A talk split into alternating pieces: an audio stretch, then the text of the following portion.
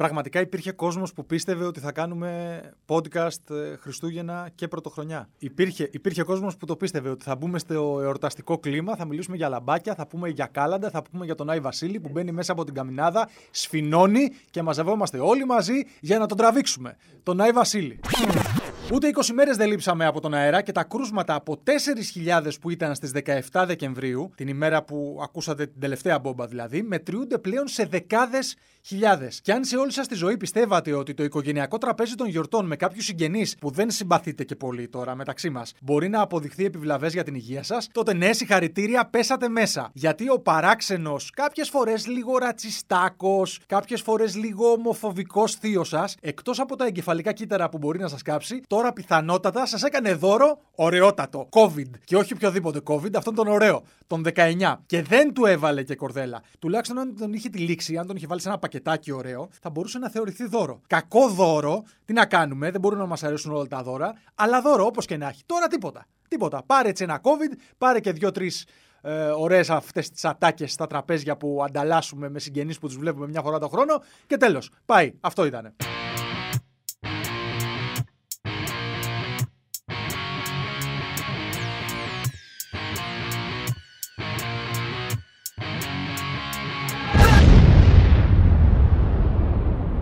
Για ποιο λόγο πάει ο κόσμος ακόμα σε οικογενειακά τραπέζια που δεν είναι ανθρώπων πρώτου βαθμού συγγένειας; Δεν έχω καταλάβει. Να είναι η μάνα σου, ο πατέρας σου, η γιαγιά και ο παππούς. Ε, να πούμε τώρα έτσι όπως είναι οι συνθήκες, να πεις ρε παιδί μου ότι πρέπει να τους δω. Θα είμαστε προσεκτικοί. Θα... Τα υπόλοιπα τραπέζια τα οικογενειακά που μπορεί να σε καλέσουν και να είναι και κάποιος φίλος ε, που να θέλει παρέα γιατί βαριέμαι τους θείους που θα είναι εκεί και να πεις ότι θα πάω. Εγώ σε όλη μου τη ζωή προσπαθώ να αποφεύγω τέτοιου τύπου συγκεντρώσεις. Και ειδικά τώρα που εδώ και δύο χρόνια έχουμε την καλύτερη δικαιολογία για βαρετές εξόδους, ε, να τις αποφύγουμε.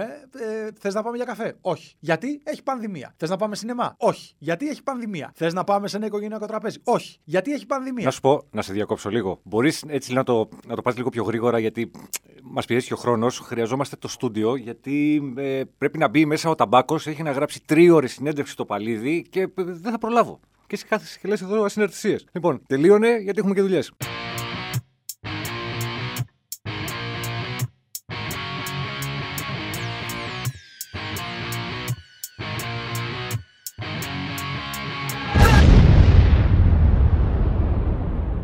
Είμαι ο Θανάσης Δράλης και αυτή είναι η Μπόμπα 10. Δεν ξέρω πώς θα περάσατε εσείς τις γιορτές, αλλά εγώ αυτό που κατάφερα μετά από πολύ κόπο είναι να χαρτογραφήσω το σπίτι μου με βάση τα νέα δεδομένα που δημιουργήθηκαν στο χώρο. Δεδομένα που συνεχώς μεταλλάσσονται. Θα σας πω γιατί συνεχώς μεταλλάσσονται. Όταν έχεις ένα μικρό παιδί στο σπίτι, όλοι θεωρούν ότι είναι καταπληκτική ιδέα, η καλύτερη ιδέα του κόσμου να του φέρουν συνέχεια δώρα. Πάρε και αυτό, πάρε και εκείνο, πάρε και το άλλο. Και όταν λέω ότι έχεις μικρό παιδί στο σπίτι, εννοώ ότι είναι δικό σου, έτσι. Όχι ότι βρήκες ένα μικρό παιδί που δεν είναι δικό σου και το έβαλες μέσα στο σπίτι. Αυτό είναι πρώτον παράνομο και δεν θα ήθελα να μπαίνουν ιδέες σε κανέναν. Είναι δικό σου το παιδί, όπως έχω και εγώ ένα μικρό παιδί στο σπίτι και τονίζω ότι είναι δικό μου, 19-20 μηνών.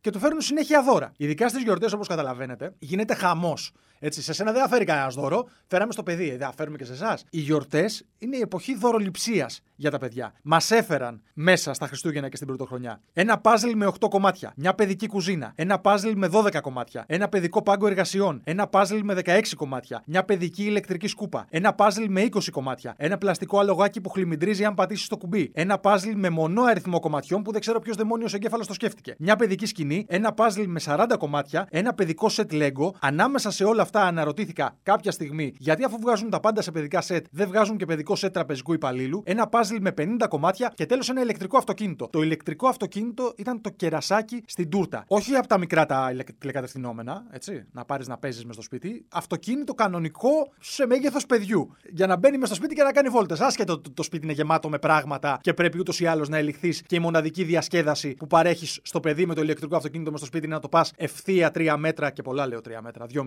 Και να το πας και όπισθεν και άντε με μια οπισθογωνία να το πας μέχρι το χολ. Αν και κάθε βράδυ όλα αυτά που σας είπα λίγο πριν τα τακτοποιούμε όλα μαζί, ε, μαζί φυσικά κιόλας με τα παιχνίδια που υπήρχαν από πριν, για ένα αγοράκι που να τονίσω ότι είναι σχεδόν 20 μηνών, μέχρι να μάθω και να κινούμε ανάμεσά τους, το βράδυ που θα σηκωθείς, θες να πας στην τουαλέτα, θα πιεις λίγο νερό, θες να πιεις, ε, ξέρω εγώ, ένα τσίπουρο ε, για να σου περάσουν τα, τα βάσανα της εβδομάδας ή της ημέρας. Τύπησα ξεχωριστά όλα τα δάχτυλα των ποδιών και τα δύο μικρά από τρεις φορές. Στην προσπάθειά μου να μην ξαναχτυπήσω δαχτυλάκι ποδιού, έκανα στην άκρη, τούλησα στον τοίχο, ενώ το φωτιστικό που είναι χαμηλά επειδή το χτύπαγα συνέχεια, αποφάσισε ότι θα πηγαίνει πλέον πέρα δόθε μόνιμα. Πώ Πώς είναι η φάση στα μπαρ που μπαίνει το μπιτάκι και ο μπάρμαν κουνάει τις λάμπες και κερνάει σφινάκια; Ε, κάπως έτσι. Μόνο που ο μπάρμαν δεν κουνάει τις λάμπες και δεν κερνάει σφινάκια.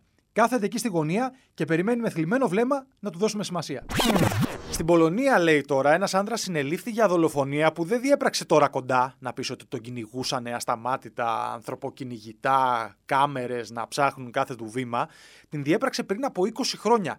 Τον σταμάτησαν για έλεγχο, όχι επειδή ήταν ύποπτος, ε, είχε φημέ τζάμια στο αμάξι ή έκανε ύποπτες κινήσεις γενικά. Τον σταμάτησαν για έλεγχο, επειδή έτσι όπως είναι τα πράγματα τώρα σε όλες τις ε, χώρες, τις περισσότερες χώρες μάλλον, υπάρχουν μέτρα ε, στους δρόμους για μάσκα. Τον σταμάτησαν λοιπόν επειδή δεν φορούσε μάσκα και διαπίστωσαν ότι καταζητείται όταν τους έδειξε και την ταυτότητά του. Τους έδειξε την κανονική του ταυτότητα. Φαντάσου τώρα να είσαι τόσο κολλημένος που ενώ σου δίνουν τη δυνατότητα βάση νόμου να καλύπτεις το πρόσωπό σου συνέχεια, και αν είσαι κακοποιός ή αν έχεις κάνει κάποια εγκληματική πράξη στη ζωή σου, είναι πολύ καλή φάση να κυκλοφορείς με μάσκα. Ακόμα και με καλτσόν, σαν αυτούς τους ληστές που μπαίνουν στην τράπεζα να, να κυκλοφορείς στον δρόμο αυτή τη στιγμή, δεν θα σου πει κανένας τίποτα, θα τους πεις έτσι μου αρέσει να προστατεύομαι. Φοράω καλτσόν στο κεφάλι. Μπορεί να φοράω καλτσόν και μέσα από το παντελόνι. Έτσι, κανένα πρόβλημα. Ε, να είσαι τόσο κολλημένος λοιπόν που να μην δέχεσαι να φορέσεις τη μάσκα, γιατί θεωρείς ότι σου στερούν κάποιο τύπου ατομική ελευθερία. Ενώ η εναλλακτική για αυτή τη φάση, για τη φάση που είσαι καταζητούμενος δηλαδή για φόνο εδώ και 20 χρόνια,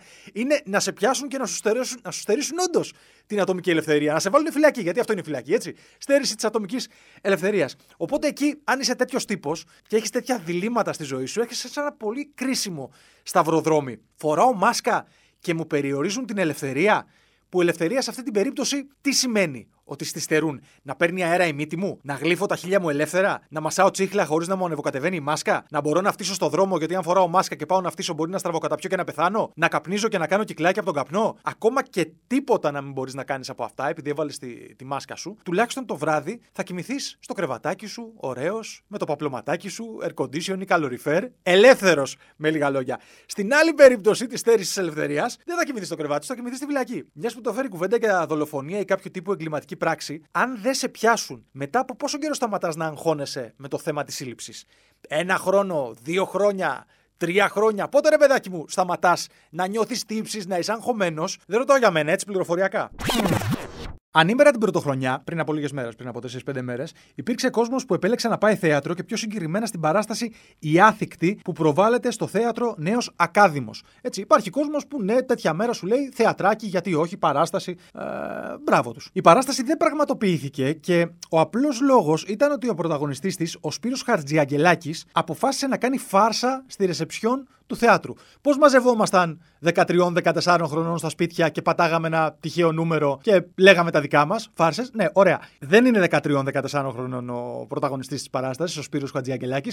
Παρ' όλα αυτά θεώρησε ε, ότι θα ήταν αστείο να καλέσει στη ρεσεψιόν και να πάρει, λέει, όπως είπε ο ίδιος, φωνή μπαμπούλα και να πει πολλές φορές τη λέξη βόμβα. Όταν κατέβηκε κάτω χαροπός για να τους πει παιδιά, χαχά, εγώ ήμουνα, κατάλαβα ότι είχε έρθει η αστυνομία. Γιατί προφανώς οι άνθρωποι όταν τους παίρνουν τηλέφωνο και τους λένε ε, βόμβα, εκτός κι αν είσαι από αυτούς που θέλουν να δουν τα πάντα να καίγεται, να καίγονται ας πούμε και να διαλυθούν, έσου θα πάρουμε την αστυνομία, δεν θα γίνει παράσταση, θα κενωθεί το θέατρο. Κατέβηκε λοιπόν κάτω ο πρωταγωνιστής της παράστασης να τους πει παιδιά, εγώ την έκανα, όχι την έβαλα. Εγώ την έκανα, τη φάρσα. Ήταν η αστυνομία εκεί πέρα, τσουπ, για έλα εδώ φίλε μου Σπύρο Χατζιαγελάκη που θεώρησες καλό να κάνεις φάρσα. Τι είπε λοιπόν ο, ο ηθοποιός; Εμφανίστηκε έξω από το θέατρο μια μεγάλη ομάδα αστυνομικών δυνάμεων. Εκείνη τη στιγμή ήταν που ενημερωθήκαμε κι εμείς από την υπεύθυνο του θεάτρου ότι κινδυνεύουμε και πρέπει να αποχωρήσουμε γιατί υπάρχει βόμβα στο θέατρο. Αντανακλαστικά έτρεξα σοκαρισμένος να εξηγήσω στην αστυνομία τι είχε συμβεί. Το σοκ της υπόθεσης. Ε να αναλάβω την ευθύνη με στόχο να λήξει το σήμα και να μην υπάρξει περαιτέρω κινητοποίηση και ταλαιπωρία. Είναι. Εγώ απείλησα ότι θα τον ε, δολοφονήσω, δεν τον δολοφόνησα, οπότε μην ανησυχείτε, εγώ είμαι, δεν έγινε, δεν έγινε τίποτα. Αυτό το λέω εγώ τώρα, έτσι δεν το πω. Ο Σπύρος Χατζιαγγελάκη δεν απείλησε να δολοφονήσει κανέναν, απείλησε με βόμβα μόνο, για φάρσα. Μαζί μου έτρεξε λέει και όλος ο Θίασο, αδυνατώντας να κατανοήσουμε τη διάσταση που πήρε η βλακώδης φάρσα, βλέποντας αυτή την εικόνα. Εγώ προ... ενώ προφανώς καθησυχάστηκαν αμέσως όλες οι πλευρές και κατάλαβε η αστυνομία ότι πρόκειται για εσωτερική φάρσα, προθυμοποιήθηκα να ακολουθήσω όλες τις προβλεπόμενες ενέργειες κτλ. Και, και πέρασε το βράδυ της πρωτοχρονιάς ε, στο αστυνομικό τμήμα. Ε, μια φάρσα που τελειώνει με ένα ωραίο Μου θυμίζει, τώρα που το σκέφτομαι, κάτι που είχα πάθει εγώ μια φορά, μια αντίστοιχη φάρσα. Είχα παγάκι δύο φίλους που δεν γνωρίζονταν μεταξύ τους, τους έδωσα σε ένα εγκαταλελειμμένο ε, υπόγειο. Υπόγειο το οποίο εγκαταλελειμμένο, καταλαβαίνετε, έχει και τη βρωμιά του, είχε και μια παλιά τουαλέτα εκεί πέρα και μια παλιά μπανιέρα, ε, κάτι βρωμόνερα. Τέλος πάντων, ε, είχαν αρκετή απόσταση μεταξύ τους, τους είχα δέσει με αλυσίδα και τους είχαν αρκώσει κιόλας. Οπότε όταν ξύπνησαν, δεν καταλάβαιναν τι, τι είχε συμβεί, πώς βρέθηκαν αλυσοδεμένοι σε ένα υπόγειο. Εγώ είχα βάλει κέτσαπ στο κεφάλι και είχα ξαπλώσει στο κέντρο του παλιού υπογείου, κρατώντας ένα ψεύτικο πιστόλι στα χέρια, για να νομίζουν ότι είμαι νεκρός. Άκουγα όλη την ώρα τα κλαψουρίσματά τους και τις διαφωνίες τους, ενώ τους είχα φτιάξει και μια κασέτα με οδηγίες για το πώς θα ξεφύγουν. Δεν είχαν καταλάβει ποιος είμαι, αφού ήμουν ακούνητο και με τη μούρη γεμάτη κέτσαπ στο πάτωμα, σου λέει νεκρός είναι αυτός, έχει πεθάνει. Έχουμε άλλα προβλήματα εμείς. Πρέπει να δούμε με ποιο τρόπο θα φύγουμε από τις αλυσίδες που είναι δεμένες στα πόδια μας. Κάποια στιγμή, ενώ τσακώνονταν, κλαψούριζαν, ε, έλεγαν τα δικά τους, πώς βρεθήκαμε εδώ, πώς θα ξεφύγουμε από εδώ. Ε, Τέλος πάντων, είχα αρχίσει να βαριέμαι. Με πήρε ο ύπνος, κοιμάμαι πάρα πολύ βαριά και έτσι δεν άκουσα ότι ένας από αυτούς πήρε ένα πριόνι που βρέθηκε κοντά του και έκοψε το πόδι του. Ξύπνησα όταν είχε φύγει πια από το υπόγειο και ο άλλος ούρλιαζε. Έχω πάντα κακή διάθεση όταν με ξυπνάνε, έτσι του είπα να μην κάνει φασαρία και τον άφησα στο υπόγειο. Και πάλι δεν με είχε γνωρίσει στο μεταξύ με τόση κέτσα στο πρόσωπο. Βασικά πάλι καλά που το θυμήθηκα γιατί τον έχω ξεχάσει εδώ και δύο μήνες. Μπορεί και να πέθανε. Συμβαίνουν αυτά.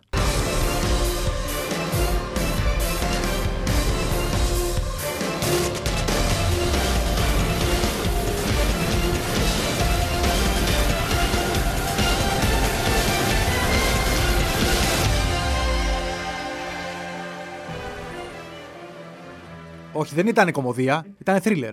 Λέω, επαναλαμβάνω, υπάρχει τέτοιο σενάριο που έγινε ταινία. Ξυπνάνε δύο στο, στο υπόγειο, αλυσοδεμένοι. Και είναι ένας που είναι κάτω και σου λέει έχει πεθάνει αυτός. Και σε όλη την ταινία προσπαθούν να δουν πώς θα ξεφύγουν. Τη έχει αφήσει μια κασέτα που λέει Θέλω να παίξουμε ένα παιχνίδι και και και και και και. Και, και η τελευταία σκηνή τώρα σου κάνω spoiler. Μπορεί να μην το έχεις δει. Δεν το έχω δει, θα το δω. Πολύ ωραίο. 2004. Σο.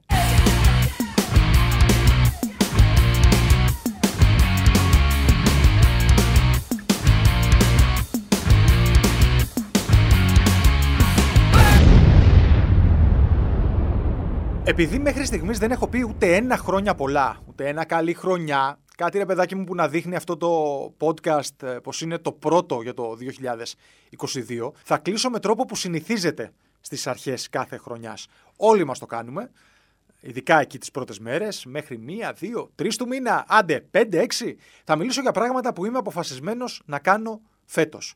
New Year's Resolutions και άλλα τέτοια, ξέρετε. Πάμε λοιπόν. Φέτος θα κρατάω αναλυτικό αρχείο των σκέψεών μου καθημερινά σε ένα μικρό βιβλιαράκι που δεν θα βλέπει όμως κανένας. Θα ξεκινάω κάθε μέρα γράφοντας Αγαπητό μου ημερολόγιο. Και όχι, δεν θα είναι ημερολόγιο, δεν είμαι κοριτσάκι 13 χρονών. Σε άλλη ζωή δεν αποκλείεται καθόλου πάντως να ήμουν. Θα μάθω να πλέκω πουλόβερ και θα τα πουλάω σε εξωφρενικές τιμές διαφημίζοντάς τα ως πουλόβερ από αληθινό ανθρώπινο δέρμα. Θα μου λένε, Μα είναι μάλινο, δεν είναι δέρμα, και θα τους λέω ότι το λένε αυτό γιατί δεν έχουν νιώσει ποτέ ένα απαλό άγγιγμα στη ζωή τους. Θα φεύγω τρέχοντας, τραγουδώντας τη μελωδία της μοναξιάς της Δέσπινα Βανδύ. Σε κόσμο που δεν ξέρω, θα συστήνομαι και θα μιλάω με διαφορετική φωνή από την κανονική. Διαφορετική όμως κάθε φορά, έτσι για να υπάρχει ποικιλία. Ε, καλημέρα! Πώς πάει, τι συμβαίνει, τι είναι εδώ, ήρθα για συνέντευξη, για δουλεία. Πού είναι η τουαλέτα, θα μπω σε μια συμμορία που κλέβει αυτοκίνητα και θα προσπαθήσω να τους φέρω στον ίσιο δρόμο, λέγοντας ότι δεν τα χρειάζονται και υπάρχουν μεγαλύτερες business εκεί έξω. Έτσι θα αρχίσουμε να κλέβουμε τράπεζες. Στη συνέχεια θα γράψω άρθρο με τίτλο Μπήκα σε συμμορία που έκλεβε αυτοκίνητα και τώρα κλέβουμε τράπεζες. Θα πάω σε μια ουρά με κόσμο που περιμένει να κάνει rapid test και θα τους πλησιάζω με ένα καλαμάκι στο χέρι. Θες να στο βάλω στη μύτη; Θα τους λέω ψιθυριστά. Και όταν θα πάνε να αντιδράσουν, θα φεύγω τρέχοντας, τραγουδώντας τη μελωδία της μοναξιάς της Δέσπινα Βανδύ. Θα αγοράσω όλα τα βαζάκια με φυστικοβούτυρο από το μεγαλύτερο σούπερ μάρκετ της γειτονιάς και στη συνέχεια θα κυκλοφορώ μέσα στο σούπερ μάρκετ με καπαρντίνα και γυαλιά ηλίου, προσεγγίζοντας όσους τα ψάχνουν, λέγοντας ότι απέσυραν το φυστικοβούτυρο επειδή έχει μέσα ουσίες που μπορεί να σε μετατρέψουν σε κανίβαλο. Τέλος, θα μάθω επιτέλους να παίζω ένα μουσικό όργανο. Ή μάλλον ακόμα καλύτερα, γιατί όχι, θα μάθω να παίζω δύο μουσικά όργανα. Θα ξεκινήσω με κιθάρα και θα συνεχίσω με φλάουτο. Στη συνέχεια θα βγάλω ένα δίσκο με τίτλο Κονσέρτο για κιθάρα και φλάουτο που θα περιέχει μια 45 λεπτή εκτέλεση της μελωδίας της μοναξιάς. Της Δέσπινα Βανδύ. Κάπως έτσι εγώ φαντάζομαι θα είναι για μας